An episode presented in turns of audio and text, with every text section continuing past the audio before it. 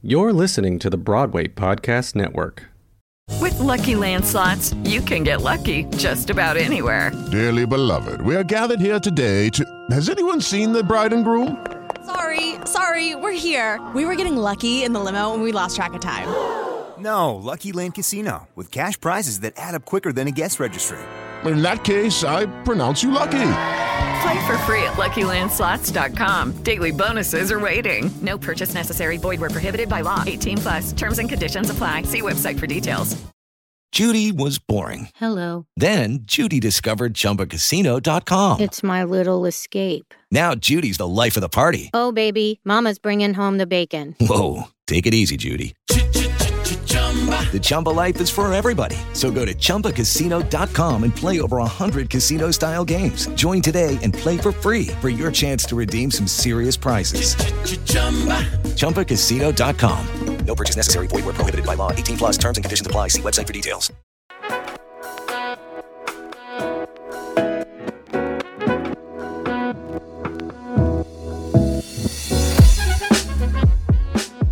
Hi, this is Diep Tran, I'm Jose Solis. and we're your token theater friends. Today we have like a really extra super special. Is that even a word? Probably not. We have a special, very special episode because uh, we have a very long episode and we want to share all the good stuff that we have for you. So we ended up deciding to instead of like super editing our episode, we are gonna give you two episodes instead of one this week. We have part one, which is going to be an interview with George Salazar, who you know from Be More Chill. And if you were lucky enough to see him in Little Shop of Horrors in California, which is why I'm also wearing this.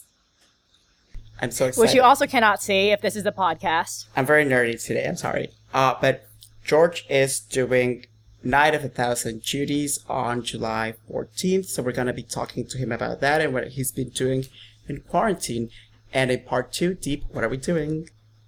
Part two, we have our Hamilton Congress, where we have two very special guests come in to talk to us about, wait for it, Hamilton.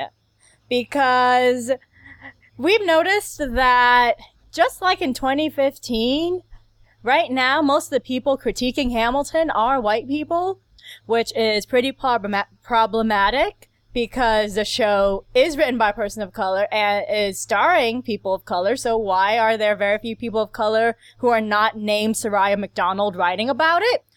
Who knows? But we decided to do something about it by bringing in two amazing guests to talk about it. First, we have Heath Saunders, who is an amazing actor and composer, and you you may remember them from Natasha Pierre and the Great Comet of 1812 on Broadway. And our second guest is Kelundra Smith, who is an arts journalist and friend to me and Jose, and she critiques theater in Atlanta for Arts ATL and the Atlanta Journal Constitution. It's a really long discussion, but we promise you it is worth it because we go in. We going far. We almost didn't come out. Will they be satisfied?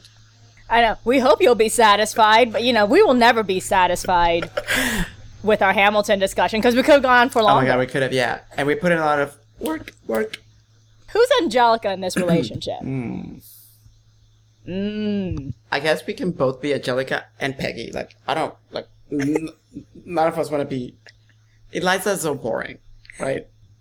Eliza, Eliza's really good at her job, No, I mean, yeah, but I mean, which like, is being a wife. yeah, it's like, I mean, like, God bless her, but like, I want to be like, you know, like, Mhm. I want a revolution. Yeah. Not a revelation. Okay, enough. It sounds like I'm stoned. Okay.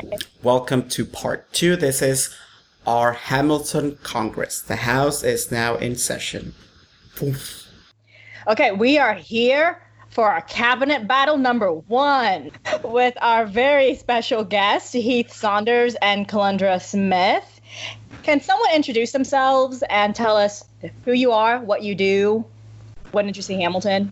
Hi, I'm I'm Heath Saunders. Uh, I'm a, a composer, a writer, and an actor. Um, and and what I so I, I I saw Hamilton on Broadway in previews, and then I didn't see it again until the Disney Plus film. so that's I have a a long-standing relationship. It's also been very interesting to me because the Hamilton was one of those things that people told me I had to see because they were like, you can be the next Lin Manuel Miranda because when mm-hmm. you act and you write and you act in the things you write, there's a very limited context for what you can do when you're a person of color. basically, like, you're a person of color, you write, you act, you must be Lin Manuel Miranda. And I was like, so Lin and I do very different things, but you know what can what can be done. So I have a long a long history with the Lin Manuel Miranda world. Deeply impressed by him as a general rule. Cool. Um, I'm Kelundra Smith. I am a theater critic and arts journalist based in Atlanta.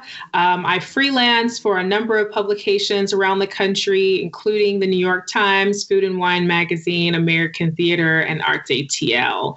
Um, I saw Hamilton in fall of 2018 um, in Charlotte, North Carolina, when it was on the first round equity tour.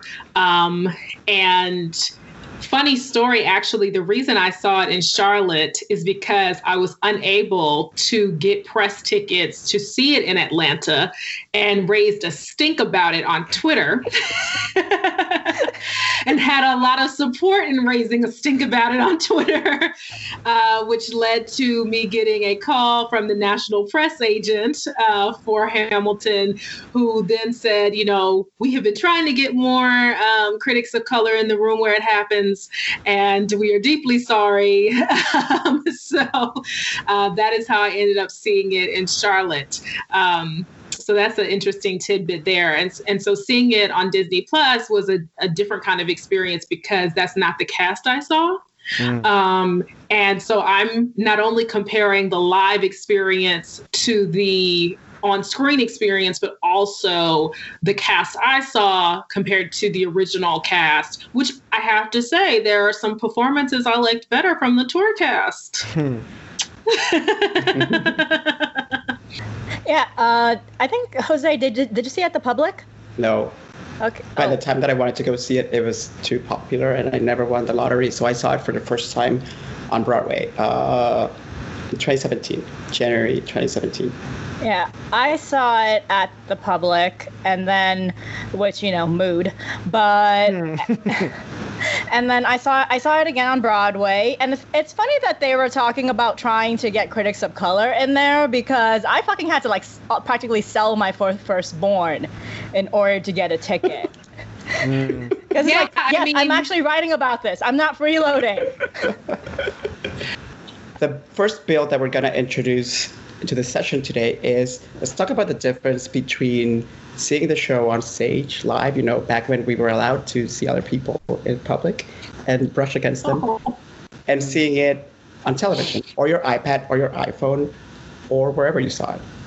Yeah, I you know I, I will I, I will offer that of of the pro shot musicals that I've seen, uh, the Hamilton film is very effective uh, at, if not uh, translating the exact experience of seeing the show live, uh, it is it does translate the sort of thrust of a live performed uh, show, which I found really nice. I because as a person who like you know adores musical theater, it is interesting to like the ways that it's shot often make it seem significantly worse than it is. uh, and I I didn't really feel that way with the Hamilton film, which I sort of liked. But one of the things that I I, I thought it lost is uh, is actually it's it's both a, a, criticism of the original show and a sort of thing that I liked about the original show, which is that the original show was it was so much information constantly. It's like I mean, Act One especially is just like an assault of visual information and and uh, and oral information. Uh, that makes it quite difficult to follow at certain points, and it actually makes it so the parts of it which I think are expertly crafted really got buoyed. Like I, we all love the helpless and dissatisfied moment. Uh, I think I can't actually technically speak for you, but for me, that that that moment of stagecraft was so impressive and so uh, just like stunning. I knew exactly where to look. I knew what was happening around, where my eye was going. Everything about that moment was so thrilling to me. And while in the film, it captures the sort of story moment of it, it doesn't really quite. There's something about the like aggressive shifts of camera made it so I wasn't able to sort of appreciate what I consider the stagecraft of that moment. Uh, and so it ended up being a little bit uh, like, oh yeah, that happened and less of like what happened for me in the show when I saw it, when I was like out of my seat, like this is this is expertly crafted, and and you know that so that's a little bit disappointing. But again, it's sort of a double-edged sword here that we're talking about, which is like it is not meant to be a film. So this version of it, I think, was a really really effective capturing of it in this new medium. And also, I lost some of the things about theater that I love. Mm-hmm. To your point, Heath, like I actually don't think the choreography was best served through it because most of the time the camera wasn't on the ensemble who was doing a, the brunt of the movement. It was on the main performers, which yes, that, that's what we that's who we want to see. And but like there's the moment where Hamilton gets shot and and Ariana DeBose plays the bullet and you barely even see her do that epic slow walk across the platform because you're concentrating on Lin Manuel, and so. And like the, I feel like that's the thing about about film. Like the camera tells you who is important, mm. but in theater you're allowed to look wherever you want to look, and and take in the entire stage picture. And so I kind of missed a lot of the wider shots I remember in the theater because Tom Tommy Kail was telling me I need to look at right here at Lin while he's talking. I'm like, no, I want to look at Ariana. I, I, I love what she was doing right there. As a general rule, I always want to look at Ariana DeBose. So, uh... yeah, yeah, I would agree. I think that um, the if anything, I think the focus of the camera helped to clarify story in some mm. ways if you had missed it when you saw it live. Um, and then, of course, there's closed captioning on your TV. So then, you know, you're like, oh, okay. Uh, so I think there's some clarity there. But what I really missed in addition to, I think one of the strengths of Lin Manuel's musicals in general is all the stuff happening in the black background. He loves a street scene that looks very realistic. So we're not going to be on a street sidewalk in New York and there not be people going by in the background, and some folks are going to be holding umbrellas, and maybe it's raining. Mm-hmm. And so that's some of the stuff that you didn't get by watching it through the screen on Disney Plus. And then I think the other thing that I miss too is the energy of the music doesn't come across through the screen because there's something about that live orchestra that that sound is all around you and you're swallowed up by it. Now, the numbers that did come across, like the room where it happens, still, it was amazing in person. It's amazing on screen. like you're just like, mm. it's in your head, you're jazzy, you're singing it. But then there are other musical numbers that I really liked in person, but like the energy of that live instrumentation is what boosted them, but you didn't get on screen. The movie version, I feel, is a great example of what you're all saying, which is, you know, movies are, after all, like a director's medium, right? And yeah, like choosing what to focus on is, I mean, I really admired this version because it must, it must have been like hell, because, like, yeah, Lin loves all his Easter eggs, but they're usually happening all over. And I thought that this would be a great uh, example of a movie that remember back when DVDs had this like multi-angle option where you can choose where to look from. This would benefit from that because because mm. if we had gotten you know the way that uh, you know that standard shot that we get when uh, shows are recorded to preserve them at the uh, Lincoln Center Library, you know those are like yeah. terrible. Like we don't want to look at the whole thing all the time. So I was really impressed actually, and I. Did you hear that people were talking about whether this movie was going to be eligible for Oscars or not? Because like Oscars are bending the rules this year to let. No, it's it's true to let movies that were originally uh, no scheduled. Wow, controversial opinion, Kelundra. Tell us more. No, because there's going to be a film adaptation of Hamilton that is not the Broadway show. But I mean, right now this is the movie that we have, so No. It would be oh, I'm all about genre busting media, right? Like I want media to be multi multimedia. I love that we sort of blur the, blur the lines.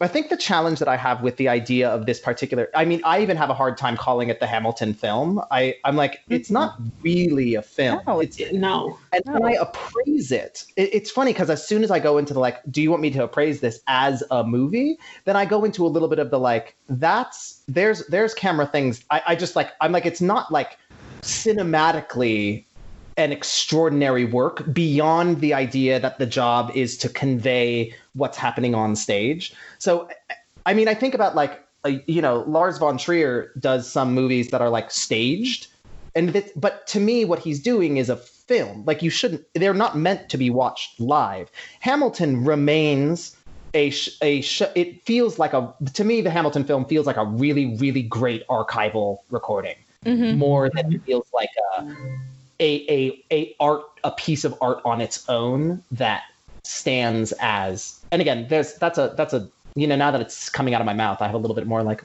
do I really think that but I think I think I, I you know what I'm gonna stand by it I'm gonna stand by it That's ours criticism, Heath. You you don't know until it comes out. I'm glad you brought up uh, Lars Heath because I was gonna challenge, you know, this notion with that precisely. Manderley and Dogville Yeah. are shot on a soundstage. With have you, Kelundra and Diep, have you seen those movies? No, but No. I, I remember the uh, Anna Karenina, the uh, Joel, uh, the one with Keira Knightley, and it was Joe Wright's done, adaptation. Joe yeah. Wright's A- Anna Karenina that was done like a play because there was a stage, and that was like a metaphor. in Lars von Trier's films, like he, uh, Dogville and Manderley, he basically shoots them in a completely empty soundstage, and it's very Brechtian in that when he shoots from above, you can see like the outlines of what the buildings are, for instance, telling you what's there. So it's a movie without sets, without objects, without props, and you have to imagine things. And there's a few sound effects. They're like fucking fantastic. So I was at the Academy when I was talking about this, but this is a real conversation that people are having. And if the Academy deems that Disney uh, is right and that the movie can be eligible for Academy Awards, it will be eligible for Academy Awards, even if it and there was- ain't nothing we can do that about Yeah.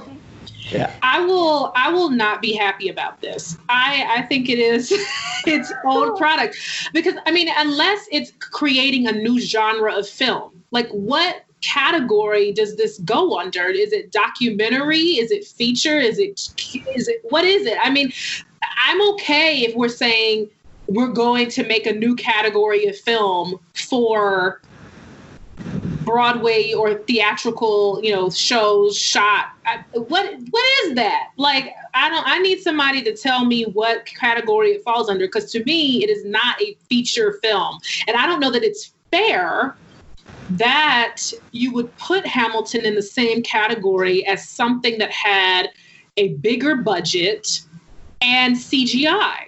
Like I just don't I don't know what do you do with that? I'm curious. I'm genuinely asking. I I'm not, you know, Kelundra's is just saying that isn't categorization precisely what keeps people of color from participating in all these things? You know, are they even making real theater if it's not this or that? You know, and if we go and like try to categorize even something like this, where in a year where you know a lot of movies aren't being released at all, it would give you know actors of color the opportunity to compete in the Oscar race, race, sorry, which is usually extremely white. So why this, you know, need for categorization when being classified is how racism started, how we are kept from participating in all these uh, very, very white circles. Like I, I don't, I don't, I don't get that. I our desire to remove categories from the Oscars doesn't remove categories from the Oscars. So they're going to put this movie in a category. Like it's hmm. not. I mean, I'm not saying what Kelundra wants. You know what I mean? The Academy of Motion Picture Arts and Sciences is going to put this movie in a category, whether we like it or not. My question is, what category does it go in? And does that category set this film up for success? Is it fair, or is this something that we need to channel into like a Golden Globes or an Emmys if we want to award it with something to give it its best opportunity for a win? Because I can foresee the moment where there's all this hype around, oh my God, Hamilton recording is uh, nominated for an Oscar, and then all of these people of color are like ready with their, you know, acceptance speeches, and then all of a sudden it's like, and the Oscar goes to insert name of Russell Crowe film or whatever, you know. So I just, I think that I want us. I mean, I'm, I'm. If we're gonna dismantle, dismantle. But I don't think the Academy will dismantle just by letting this be eligible. I think they're gonna put this in a category and be like, well, if it's good enough, it'll stand up. And it's like, actually, if the category itself is discriminatory, then it's not gonna stand up. Hmm. Yeah, I mean, there's only two categories basically. It's nonfiction, which is documentaries, and then you know, movies, Everything which is everything else. So and this uh, would it be like a documentary, right? Mm-hmm. why? Maybe I don't know. I'm just know. asking. I mean, no, I, like you know, for for instance, the movies that Heath and I were talking about, the Lars von Trier movies, which were shot on soundstage with chalk outlines, were movies. You know, they're Right, not but- documentaries. The right, but- intention's what's different. But for me, but what for, what for me is really important to differentiate between the Lars von Trier movie and the Hamilton film is that the Hamilton film, I mean, if we want to talk about like the flow of money and the way that things happen and why the Hamilton film was made when other shows that are put on stage are not made into movies in this way, uh, like this is not about Hamilton was not desi- they did not direct this musical to be the thing that it is. That it is literally a capturing of a different a different category of of media. And and that for me is where I'm like Lars von Trier was making a film. He was making a film using a set of techniques that were based on the uh, act the direction of the actors was directing them toward the idea that this thing was meant to be a film. It was the whole creation of the soundstage was designed. It wasn't like people were meant to be in watching the thing. He was making a film. And that's not to say that this piece of art, the Hamilton film, is not a film unto itself. I'm just it feels like we're getting we're like having step more and more steps of removal from what the thing is, right? We we've created a musical and then you like film it and it's like if I then if I took the recording of the movie, the Hamilton film, and then I like recut it myself, would I be making a new piece of like?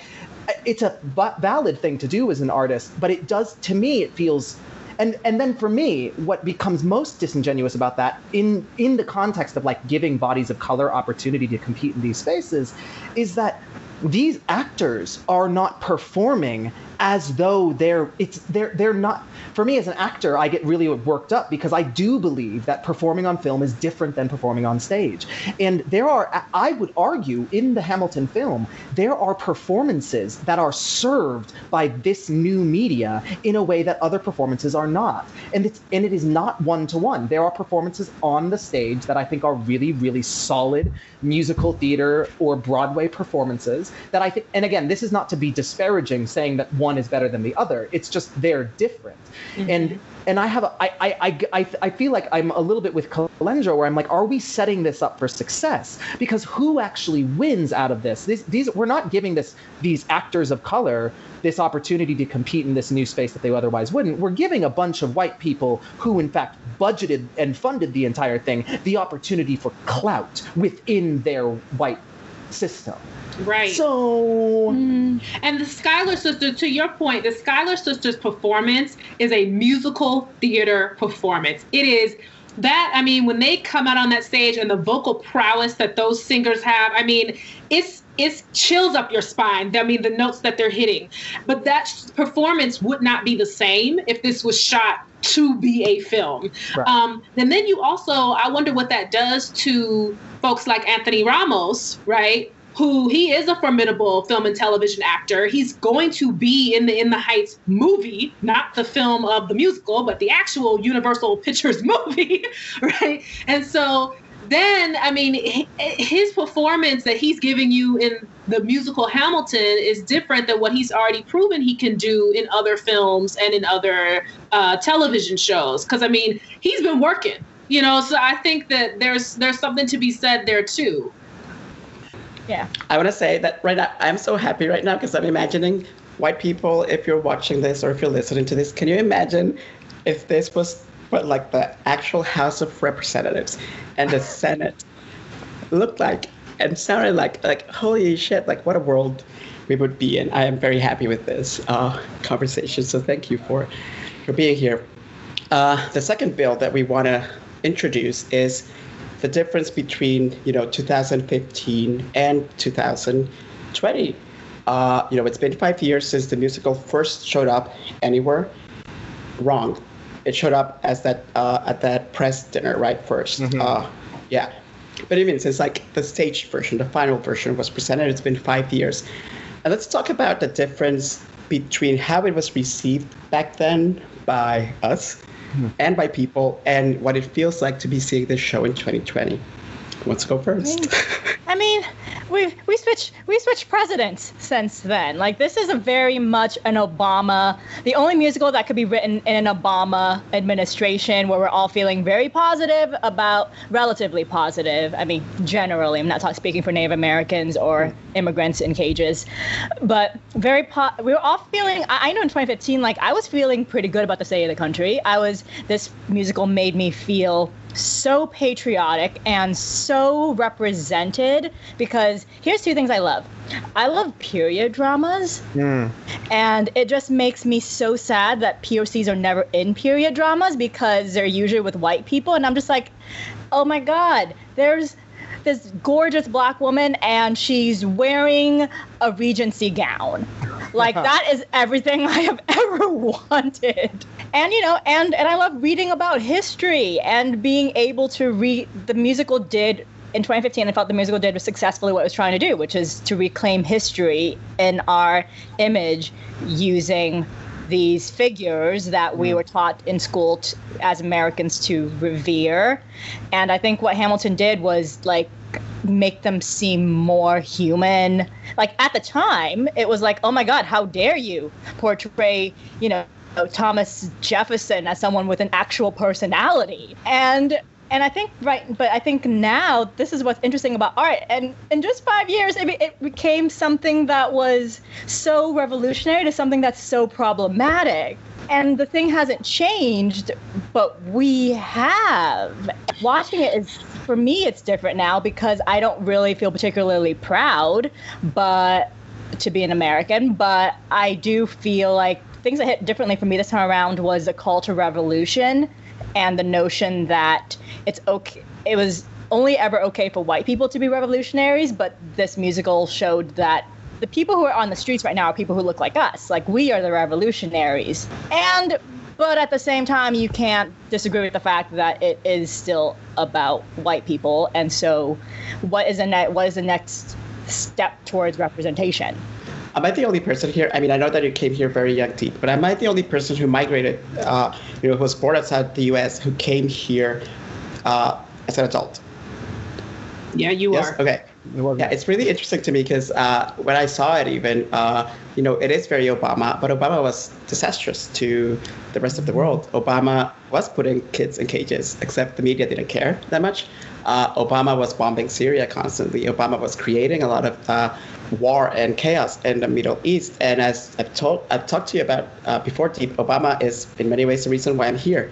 He and Hillary Clinton backed up a military dictatorship and a coup that led the Honduran president to be removed from power, established a military dictatorship, and that's how I ended up here eventually. You know, because I can't live in my home country because um, the the number of LGBTQ murders and the you know the violence that was caused because of that Obama Hillary backed coup was disastrous. So, you know, I to me even seeing this musical and seeing how happy everyone was, I was like, well, maybe you know we should be more open to listening to all the damage that Obama caused. In 2016, I was so heartbroken because you know I saw how people had to decide between voting for this monster in that's currently in the White House or voting for the women who was helped by the government to destroy my home country. So America for me has always been a very uh, I don't know, very complex, very heartbreaking concept. So I never had this hope, even at Hamilton, because I knew, you know, it was very much about what the idea of America tells itself, like what America says that it wants to be. And in 2020, it is the reality of America, where, you know, uh, this is a musical that whitewashes history by using colorblind casting. And it you know, I, right now it's been so eye opening to me. I've been telling this to a lot of people how so many of the things that are happening right now with police brutality, with corruption in government, with immigration, obviously, with uh, the military and the cops, like unleashing their violence on people. I never thought that I would see that in America because those are the things that America does to the rest of the world. And it is really terrifying for me to be here and recognizing some of the things that I'm seeing, you know, the fireworks and the sound torture that they're using right now, the the way in which this president's family is like, you know, making disregarding the Constitution completely and just like emptying their pockets and so much corruption, the disaster that there is right now with COVID 19, those are things that I thought, I never thought in a million years that I would see in America. Those are the things that America helps cause in the world. So right now, every day I'm thinking, okay, if I went to the place where I was going to be saved and safe from these things, but now I'm seeing the government do these same things to its citizens, where the fuck am I going to migrate next? Right? Like it's it's outer space, the place for me to be in. Uh, it's I, I would I would just uh, love to sort of uh, one of the things that's really interesting, I think, with with blackness in America is that the the the thing that you're describing about the thing that America would never do to its, its own citizens, that story has never been true for the black body in America. Mm. It, that so so for me, I have a little bit of a, a a reactivity to the notion that that America would never do this to its own citizens because that that for me is a little bit that's just a difficult thing as a concept for me. Um, and one of the things that I think is uh, very interesting about Hamilton, and this is sort of for me specifically what's different about Hamilton in 2015 versus Hamilton now, is for me I have. I have better contextualized the American relationship to the black body in a way that makes it so when I saw Hamilton before, what I was witnessing as a black person was looking at the possibility of achievement given to the black body. So I was witnessing black bodies achieve things, and I was like, this is a glorious coup. This is amazing. I am I am so thrilled to see Renee Elise Goldsberry on stage being a complicated and interesting character in a way that black bodies are not afforded that space. I think Leslie Odom Jr. delivers a performance of a lifetime in the show. This is an exciting thing for me.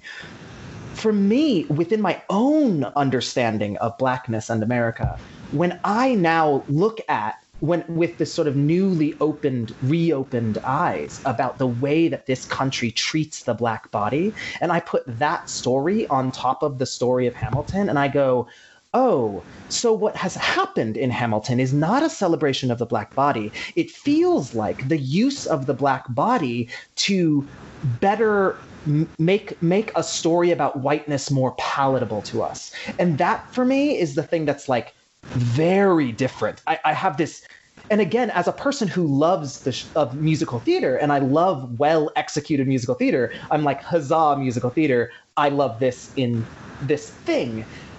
But then when I sort of think about the context of what I'm seeing, which the show does very little to actually acknowledge or sort of point out to us, when I think about the context of using black bodies, and I mean specifically black bodies in this context, there are spaces in which the BIPOC experience is in fact a, a holistic and a, and a gathered experience. But within the experience of America, the experience of the black body is unique. And the way that, that this, this show specifically erases the experience of the black body at that time, I find it the the the the cognitive dissonance that I have to to put into the watching of the show to buy into the story to say that yes I can I a black body can be concerned with my own legacy beyond my concern with my literal survival is a is a really hard uh, it's a hard space to carry those two stories together,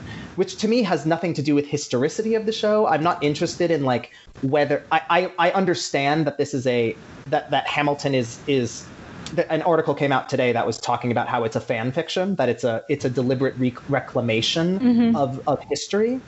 The thing about fan fiction is that fan fiction is taking an established story that we know, we know, and we culturally understand as a story, and then reclaiming a story.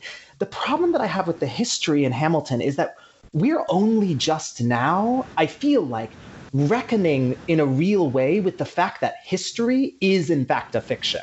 So the relationship between the story that is Hamilton and and the story that is the fictional history, I love that people are like, "Yay, this is a this is wonderful." People get to sort of take apart and reclaim pieces and like I love that. Like if you tell me Harry Potter rewritten with black people, I'm like, oh sorry, not Harry Potter. We canceled that.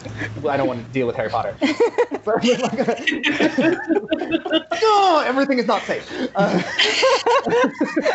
Everything is canceled in 2020. no, but if we take, but if we take a story like you know, let's let's take a any a, a, fictional story. Like, oh, I, the only thing that I'm coming into Like head is- Cinderella. like Cinderella, right? And we reclaim Cinderella, and we like that for me is like we're reclaiming a fairy tale, and the power in reclaiming fairy tales is about the open power of changing the myth.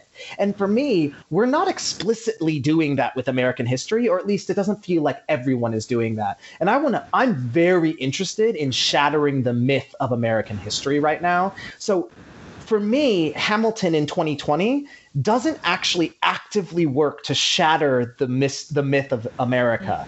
And in fact, it continues to reassert the story of American exceptionalism, the story that there are individual men, always men, who impacted the, the the change of the world in great and inspiring ways our founding fathers existed. And hamilton does not confront that version of history. The thing that hamilton confronts is that you can put a different body on stage and a different story can be told. And that for me is the thing that's like deeply obama era which is like yeah mm-hmm. we have a black president and therefore we have worked to dismantle these things. Yeah, we have a black person playing Burr.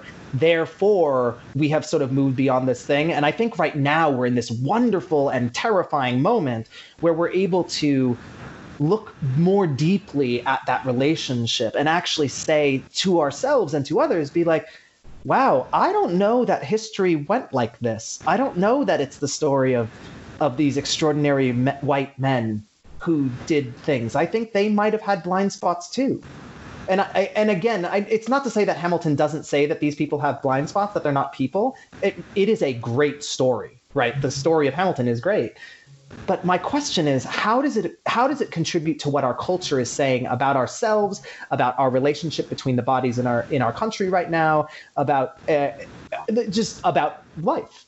And that for me is where the, the sort of difference really lies, which is like I don't want to I don't want to talk about whether Hamilton is good or bad. Hamilton's great. Like it's just so well done. Like the craft on display is extraordinary. But but the insidious thing, what we're actually saying, which is, you know, that America is amazing in specific specifically that America is a genius project is like ah, white white people love that story. But I wonder if the way that Hamilton has been received is so much because of who had access to see it. Um, so I will say that I saw Hamilton in October, I believe, in 2018 of 2018. But I think earlier that year, I had already seen John Leguizamo's Latin History for Morons. So actually, seeing Latin History for Morons before you see Hamilton, I feel like totally changes the way you see Hamilton. It's on HBO. I should watch it. and so and it's on it's on netflix too um, but i saw it in new york on stage um, at what was it roundabout at studio 54 i think it where is where it was and i will say that that theater experience at latin history for morons was the kind of theater experience i wanted to have at hamilton. Because the audience at john leguizamo's show was all brown all around to quote sandra cisneros okay? And um, it was the first time I'd ever sat in an audience on Broadway that was all brown all around like that. And then it's like John Leguizamo giving you this context and this history inside of his own personal story. So I, I definitely had the experience of carrying that with me before seeing Hamilton. Now, when we talk about the world of 2015 versus the world of 2020, I think that all of you have made salient points. I will say that when I saw the musical the first time, I was impressed by the stagecraft. I mean, you can't the technique. I mean, it's it's Western musical theater done exquisitely, um, but I it was always a fiction to me. I in the way that the Schuyler sisters story was handled, the misogyny was just more than I could you know, stomach for one sitting in the first time I saw it. And I felt the same way when I watched it on Disney Plus. Um, and, and even with the woman who he has an affair with and that mm. whole bit, I mean, comedian Katherine Ryan does an excellent bit in her stand-up comedy special Glitter Room where she talks about how like this woman went to her representative because her husband was abusing her and he ends up sleeping with her. And it's like, yes, this is, this is only the way a, a man would write this. Like, mm. what do mm. you mean say no to this? Like, she's desperate. Say no. um, she, she she has to sleep with you to get help. Like, stop it.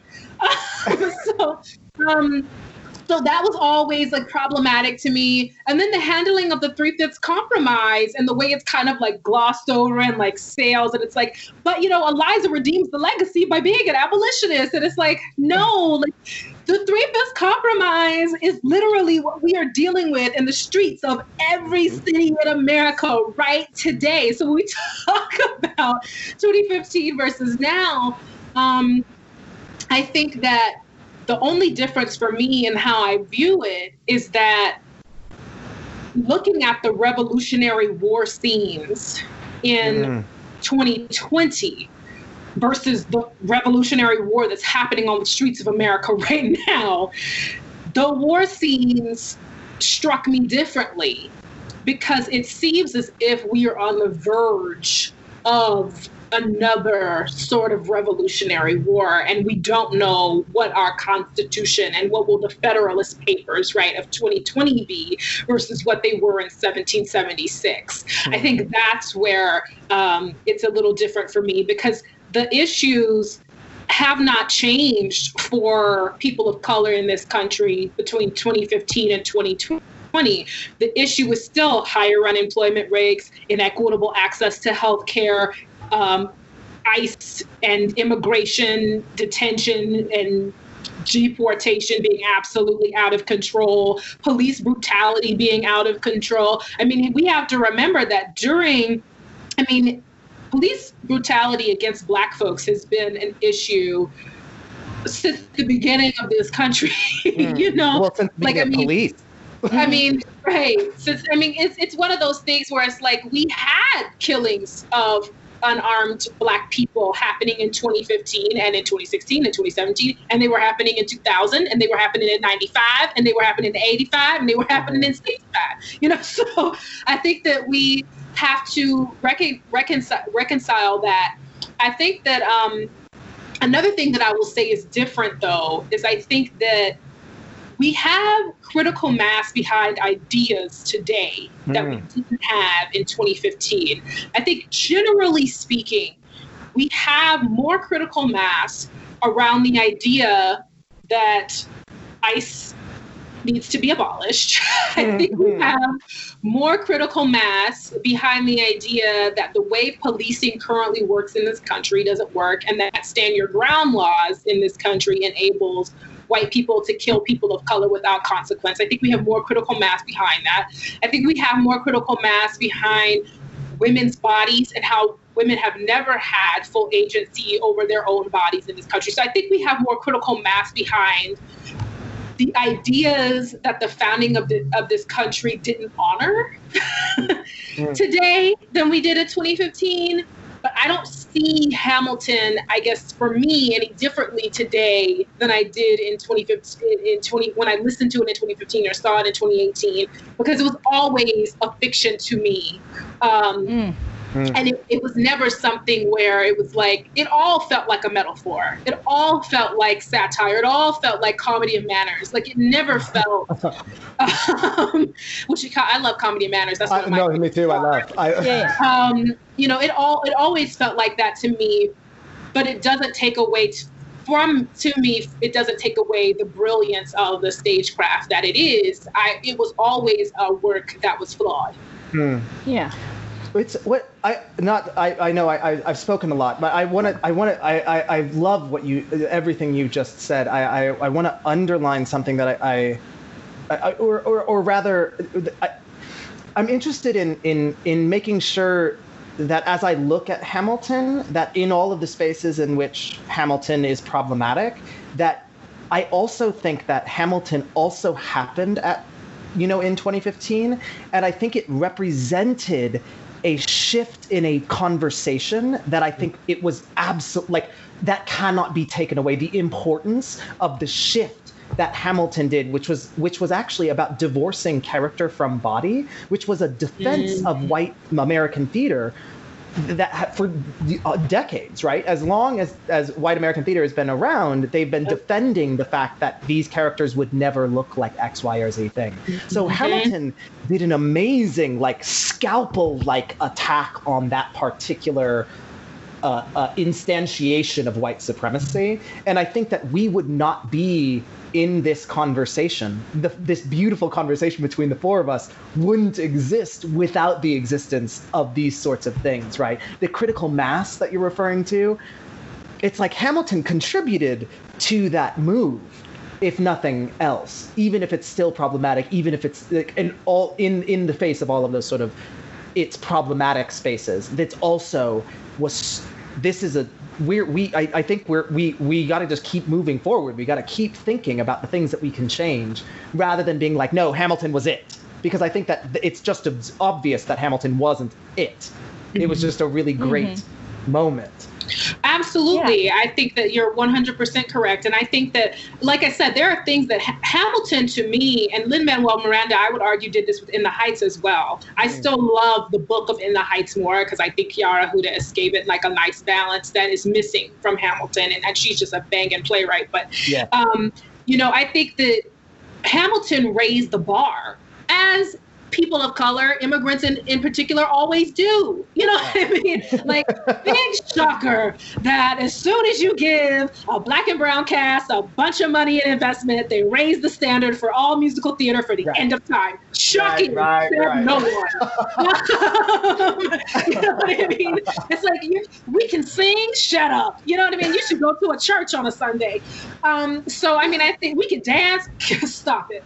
Um, you know what I mean? So I think that, you know, it showed off what we are capable of Hmm. when invested in 100%. And I think that's something that Hamilton does well. And I think also providing jobs is something that has done well. I mean, we can't deny the fact that when you have three touring casts going simultaneously, Mm. how many hundreds of people is that employing that otherwise would not have been employed?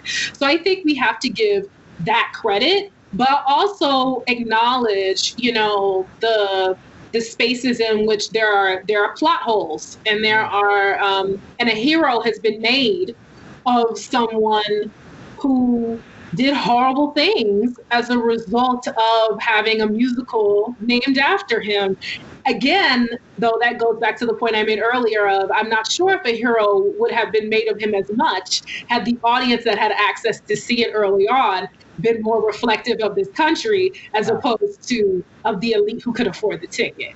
I want to say, Kelundra, that I love that you brought up the misogyny because, like, immediately after going to that show, I remember saying, like, Hamilton is, for me at least, the most boring, dull character in the show. And I'm like, how are all of these, like, super, like, cool, like, interesting, complex women in love with this guy who's so bland? So I was like, I didn't get it from the beginning. So, and it still doesn't work. I still don't know how, you know, I still don't get it, but whatever.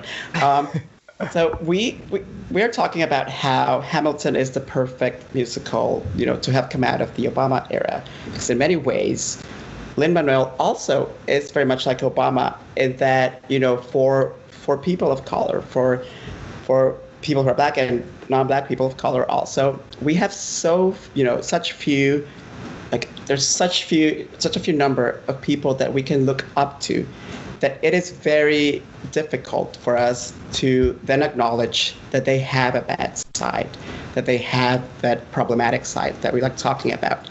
And i mean i've told Diep many many times how much i how many problems I had with Hamilton, and it's been refreshing for me to see now that the musical is available for everyone to see how I was like, oh God, I wasn't alone all of this time. And it's important that, that we address uh, what is our third and final bill for today's session, and it's the uh, the burden of representation. How when we have a person who's not white become, you know, be under the spotlight by default, they end up having to represent everyone.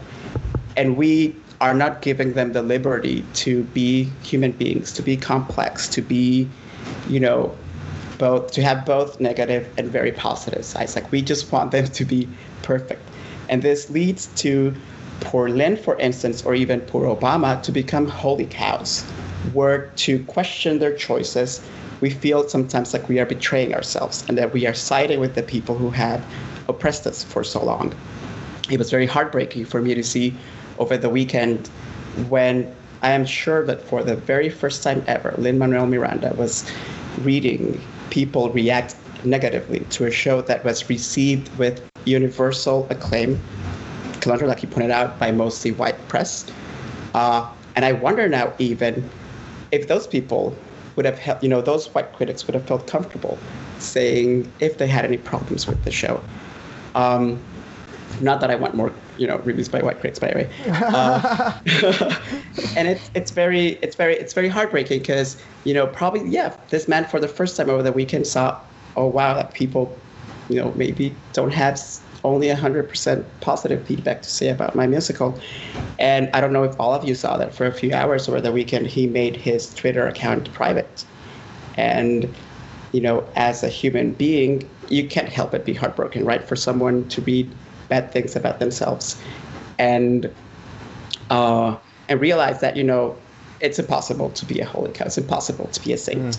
And why we are not giving um, artists who aren't white and people who aren't white basically the same opportunity that we give you know other people where we're like okay like let's separate the art from the artist from the roman polanski and like woody allen and all that stuff and instead we want you know no one's saying that woody allen and roman polanski for instance or harvey weinstein or like enter like x number of problematic men uh, white men and women right but we expect our people to be perfect and that is not fair so I wonder, you know, like for the sake of transparency, if all of you would be okay with maybe answering the following question How are we, in our own way, problematic? Because we are Lin, we are Obama, we are every person who's not white who has had to carry that weight. And first of all, I was presumptuous. Do all of you feel that? Have all of you felt that at any point that you have to represent everyone from your community and everyone from, you know, like if I don't, if I you know, if I fail at my job, they're never going to hire a Latino again. In my case, like I feel that. Like if I fail at my job, they're never going to uh, hire an immigrant again. And I wonder, for starters, if that's true for all of you, and if it is, would you be comfortable talking about what makes you problematic? Should I go first? Yes. Yeah. Okay, I'll go first. Okay. Uh, I'm extremely problematic in the many ways in which I have refused to see that I am not wanted, perhaps, in white institutions and white organizations. And instead, I have tried to bring in more people of color to join me. And perhaps not necessarily, I mean, in part because I want to see more people of color and non white people join me in those places, right? But also, I've been wondering, uh, as I've been thinking about this question, is it also because I'm just tired of being alone and I want to share my misery with these people? Like, why? Why should I be the only one suffering? And I mean, this is in fact one of the uh, things that led me to. Uh, I'm in the process of creating like a theater critics uh, institution, you know, organization. Sorry, uh, for critics of color. And I said to myself, like, stop, stop bringing, you know, your people in to share the pain with you and instead just like create something new. Like I have been very problematic in not learning that I don't need to please white people, that I can please myself and I can please, you know, the people who, who need to be pleased actually, instead of like imposing the same rules of whiteness in all of them. And obviously, you know, these are things that are ingrained in all of us. I was trying to explain to someone over the weekend that uh, Latinos uh, are extremely problematic because we are raised on anti-blackness, and you know, we only get to see movies and TV made, made in the United States where we see, you know, we see ourselves as drug dealers, gardeners. We see uh, Middle Eastern people as terrorists, and we see uh, black people as, you know, criminals, and like they're always like the person who's like really bad. And because we become brainwashed by all that media that America is exporting, we aspire to be white. And I am very grateful uh, to have come to the United States because now I can see that how you know that's all an illusion, it was all a myth. Like we were, we're being taught to not fight with our brothers and sisters, and instead to fight for whiteness when we're we are white. So, thank you for for listening.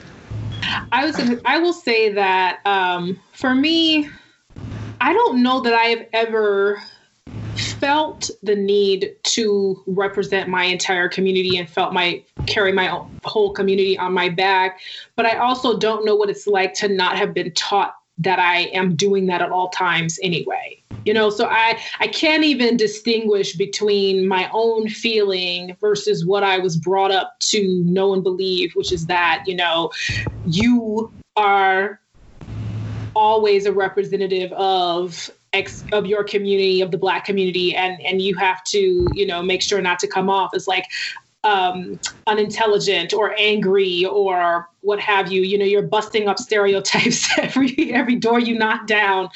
Um, so I don't know. Like, I can't even distinguish between my own feeling about that versus what I was taught my whole life. To be honest with you, um, and and as far as where am I problematic?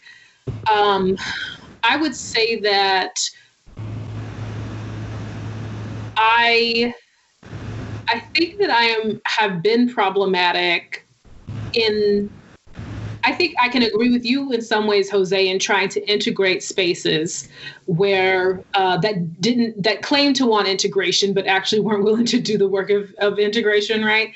Um, so I think that there's there's definitely some of that there, and I also think um, in maybe not pushing harder for um, art created by people of color to get the same type of coverage as work created by white folks. Because i think one of the sinister things about trying to come up in media um, in particular and, and as you all may know is that there are you as the writer of color have to prove that you can critique the white work before you're allowed mm. to only critique the work created by people of color, right? Um, it's usually one of two experiences. Either you get your way in the door by developing your voice, critiquing work, and writing about people of color, or and or you have to prove that you have a knowledge of this white canon because your canon isn't enough, right? Um, to be able to be taken seriously by certain publications. And so it's like, okay, if I concede my byline in as many places as possible to prove that I'm able to write about these things better than my white peers, because you can't be just as good, you have to be better, then I can start to write about the Asian stuff, the black stuff, the Latin stuff, the indigenous stuff, and, and start to pull more of that in there. And I think buying into the idea that like those were the steps to being able to do that this may be a place where i have been problematic. Um, now i will say today right now i think i'm just like I'm with the rest of the world on like the F it all and just there's no more censoring, there's no more playing nice, there's no more. Mm-hmm. It's just like whatever. Um, but I can I can honestly say, especially throughout my 20s, feeling like okay, if I can get in here and get them comfortable with this, then I can be able to do this. When it's like instead of going from point C to point A to M to K, it's like just straight shot it. I don't know if anything I just said made any sense. Mm. No, I, I hear you. It was great. Okay. I was like, I feel like I'm just like, like, thank you for following me. I was like, oh God, no one's going to say anything, and then we're going to leave. We're gonna just leave, having Jose be like, "I'm problematic." And we're like, yeah. "Thank you, bye." That's cancel guy tomorrow. Yeah. Uh, no, I, I, we're not canceling. I, am I'm, yeah. I'm not in favor of cancellation unless you don't want forgiveness then, or to do better. If people who want to do better can be redeemed, if you don't want to do better, then you're canceled. yeah, I, I would connect the two questions you've asked uh, in to, I'm going to answer the second by answering the first, uh, which is I think I haven't really felt a responsibility toward my identity. Uh, and I and I believe that that's actually one of my most problematic traits. Uh, I am very loath to lead with my identity in any context uh, so much so that I aggressively will not lead for for many years. Uh, I, I am big on I, I for many years I actually actively didn't tell people my race because in theater what I look like is the thing that mattered. I never get to play as an actor. I very rarely, if ever, play my ethnicity on stage because people see me and they see something else. And so I get called in for and cast as things that I am not, which has made me very interested in the authenticity question for many years because if the question is that if if the statement is that people can only play the thing that they are, I basically have no career as an actor because nobody sees the thing I am as what I am. which becomes this whole complicated thing, which actually results in my presentation being very much interested in. I'm, I've always been really interested in fluidity, uh, and and fluidity is uh, it, it, for me. I I, I, I say I, I I use a trick that I call slippage, which is that I let somebody else define me, and then I explain to them how I'm not that thing which is very different than me stepping forward and defining myself. And the thing is, what I've sort of recognized in the last uh, month or two, especially, is the ways in which that story that I tell myself is actually a tool of the white patriarchy. That my ability to define to sort of dodge questions of who I am is actually about my proximity to whiteness that because I believe that whiteness is a thing that allows people to define themselves for other people. So you're if you have the privilege to define yourself as a as by whatever you want to say you are rather than by what people see you as, uh, I think that that's a that's a real profound space of privilege that people have and people don't question. And it has only been very recently that I've actually been reckoning with the fact that I have played into that story by actively trying to dodge questions of my own identity. Um, and that's been a that I mean that's a it's a really tough concept because on one hand I don't want to it's really easy for me to sort of be in a space and see myself as in the space because of my body of color or because of my sexuality or because of my gender identity or because of my neurodivergence. I can basically take all these things about myself and be like, the reason I'm in this space is this thing. But what I have tended towards doing is basically pretending like those things don't matter. And pretending like those things don't matter, I think is again a tool of the ruling class. The ruling class keeps itself in power by pretending like these things don't matter. So that if somebody, if you don't get a job, it's not that you're a black person, it's that you didn't work hard enough. That story, that's the illusion, that's the story of white supremacy that I've been told. And reckoning with the ways in which my own sense of exceptionalism, like the ways in which I am different or better than another person, is tied to that story as told by the ruling class. And that's a deeply difficult thing to reckon with. Uh, and I, I like talking about it in terms of theater because it gives me a nice structure within I with that has language that I can use to talk about the system of theater. It is much harder to talk about that in terms of my own self, my experience of self in the world. Um, I don't know if any. Again, I too don't know if any of that made sense, but but it is. That's it's a challenge to be alive. yeah. No, it, it's like it's like the difference between between like what you want and and what you're willing to settle for and and I think in terms of like you know all of us working in white spaces and working within this industry, and you know to take it back to the Hamilton conversation, I think the reason the musical was so impactful was because we had never seen that kind of complexity from bodies of color on the stage. And so at the time, it felt like something revolutionary when maybe I think, and I think that's kind of ties in what makes me problematic was the fact that for so long I've accepted incrementalism in exchange for progress. Mm. And and we all thought, oh, Hamilton happened, so therefore we will get to the next phase. And then now in 2020, I'm, I'm, I'm realizing, oh no, there's mainly only white people being produced in 2021 on Broadway right now. We are never going to get to get to the next phase. Maybe it's time to actually burn it all down. And I feel like, for me especially, I've been really late to that part of to turning my brain onto that part because I had been so obsessed for a long time with getting approval from white power structures and thinking I can fix things within those white power structures and that's the only way to do it. And now I'm wondering and now I'm thinking perhaps it this Hamilton wasn't enough. Like these small steps were not enough and we need to be asking for more. And by we I mean me. I am not really telling you guys. I don't want to tell you guys what to do.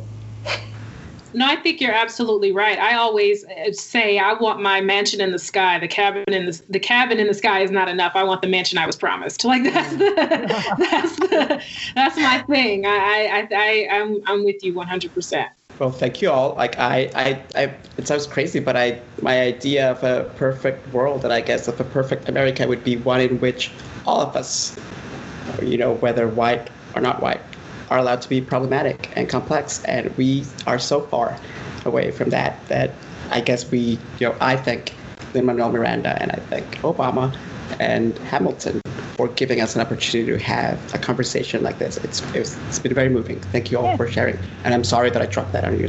Thank you all for having us on and sharing your platform. I'm very yeah. proud of you and what you all have done over the last few years. You have shaken up the conversation, and I think. Um, given some artists even the inspiration to shake up the conversation um, where they can. So kudos to you.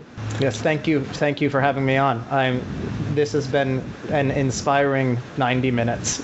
Yeah, I cannot believe it took 90 minutes. Um, you had so many thoughts that I know, and I was like, and I was like, I have a whole list of things that I we didn't even talk about. I'm like, oh, oh yeah, okay, right yeah, we had four bills originally, but I was like, let's insert the last one because that the last one I feel is very important. Uh, what was thank, the bill we you. missed? Can you tell us in this last two minutes before you hang Hold up? On. What was the bill we missed? I don't even remember. Curious. Uh, it, it felt like talking talking about the black the backlash, backlash talking yeah. about like what the musical didn't address and how mm. it could address it, or maybe not because. Do you do you expect Lin Manuel Miranda to talk about to talk about slavery in a nuanced way that will satisfy everybody. Oh, no. I just I want to I, I absolutely not. But I also want to clarify one of the things that we have done is we have done a, a slippage point where we talk about Lin Manuel Miranda as though he's the primary creator of this show, which he is, and Lin Manuel Miranda is in fact a body of color, so like go him. But the four creators of that show are in fact four cis men, mm-hmm. three of whom are white. Yep. So I, I, it's really important for me that in all of our conversations about how great Lin Manuel Miranda is, we recognize that the structure that Lin Manuel represents is that a group of white men have basically put him at the forefront of the structure within the context of this genius narrative to allow him to be the unique and exceptional person of color in a system that serves a set of white bodies, a set of white Right. male bodies, a set of cis white male bodies, a set of straight cis white male bodies. And as a caveat to that, I know y'all have to go. Right? Oh, no, it's, it's like fine. it's like we're fine. like We can Kanye. be late. We We're, can be late. We're like Kanye and tailoring you right now. We're like, and and know, let you we're like, speak oh. a minute. But also, I think it's worth saying that within the Latinx community, right?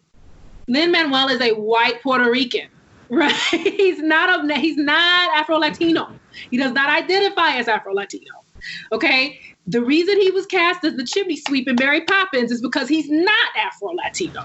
So I think that is also just an important thing to note is that he is a person of color. He does speak from a specific lens. I, I like I said, not discounting the inclusion of what he's done with like Freestyle Love Supreme and In the Heights and Hamilton and blah blah blah blah blah.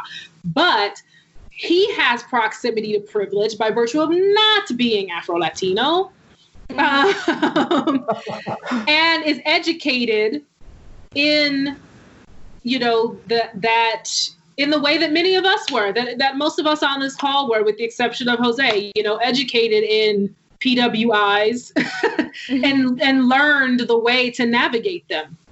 Um, you know there's there's a set of tips and tricks that code switching gives your toolbox you know what i mean that that everybody doesn't have access to where you know how to get things out of people because you've learned how because you studied them And there are bodies that can code switch with different effect than Yep. other bodies.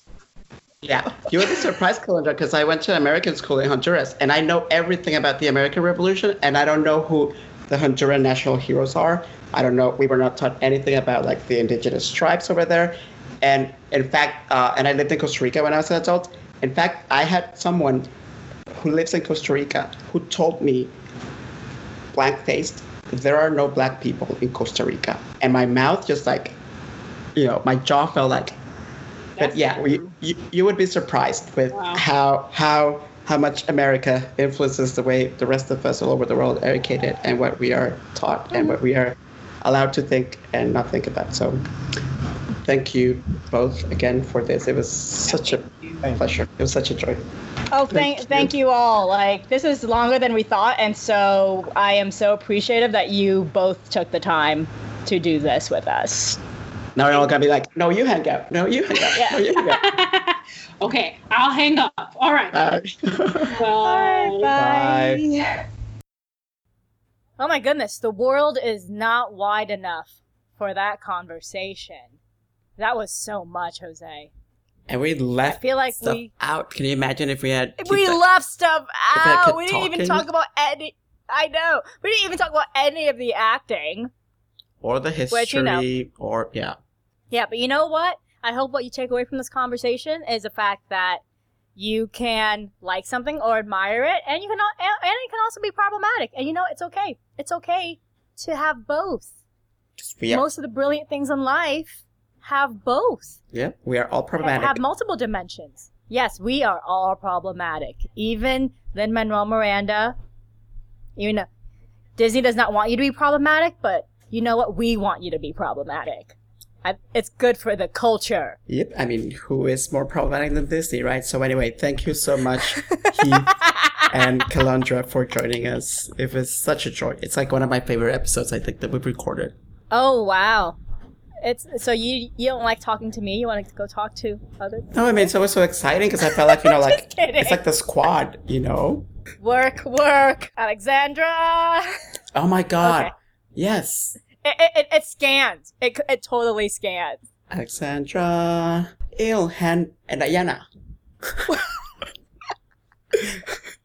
The Congressional Sisters. Oh, wait, we're missing one of them. Now I feel so bad. We're missing, we're missing Rashida. Sorry, Yes, we're missing Rashida. sorry. She can be Aaron Burr. It's fine. Okay. It's Okay. So thank you for tuning Okay. in for part two of our Super Avengers Infinity War episode. We did a lot this week, And so if you would like to support us by helping us do more stuff, you can support our Patreon at Patreon slash Token Theater Friends. And for, for as little as a dollar a month, you, you can help us run this show, like run our website. Like we, we, we do so much. And, you know, help is good. You know, we are all a team. This is kind of like, you know, all of the cast of Hamilton coming together to create something great. Come join our cast. And hopefully we won't be as problematic. Fingers crossed. Again. so we'll see you All right. next time. Hopefully next week there will be only one one episode. All right, bye.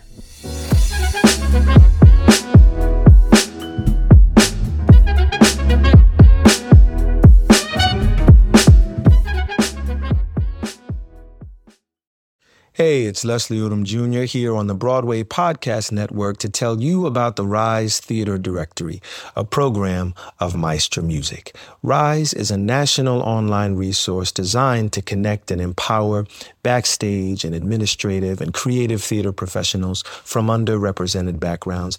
If you work or aspire to work in the theater community, this can help you find your next project. And if you hire theater professionals, search the Rise Theater Directory to find your next team. Create your profile now and get more information by visiting risetheater.org. That's theater with an R E R I S E T H E A T R E dot org because only together we rise.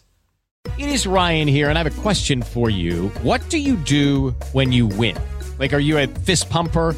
A woohooer, a hand clapper, a high fiver. I kind of like the high five, but if you want to hone in on those winning moves, check out Chumba Casino. At chumbacasino.com, choose from hundreds of social casino style games for your chance to redeem serious cash prizes. There are new game releases weekly, plus free daily bonuses. So don't wait. Start having the most fun ever at chumbacasino.com. No purchase necessary. Group. Void were prohibited by law. See terms and conditions. 18 plus.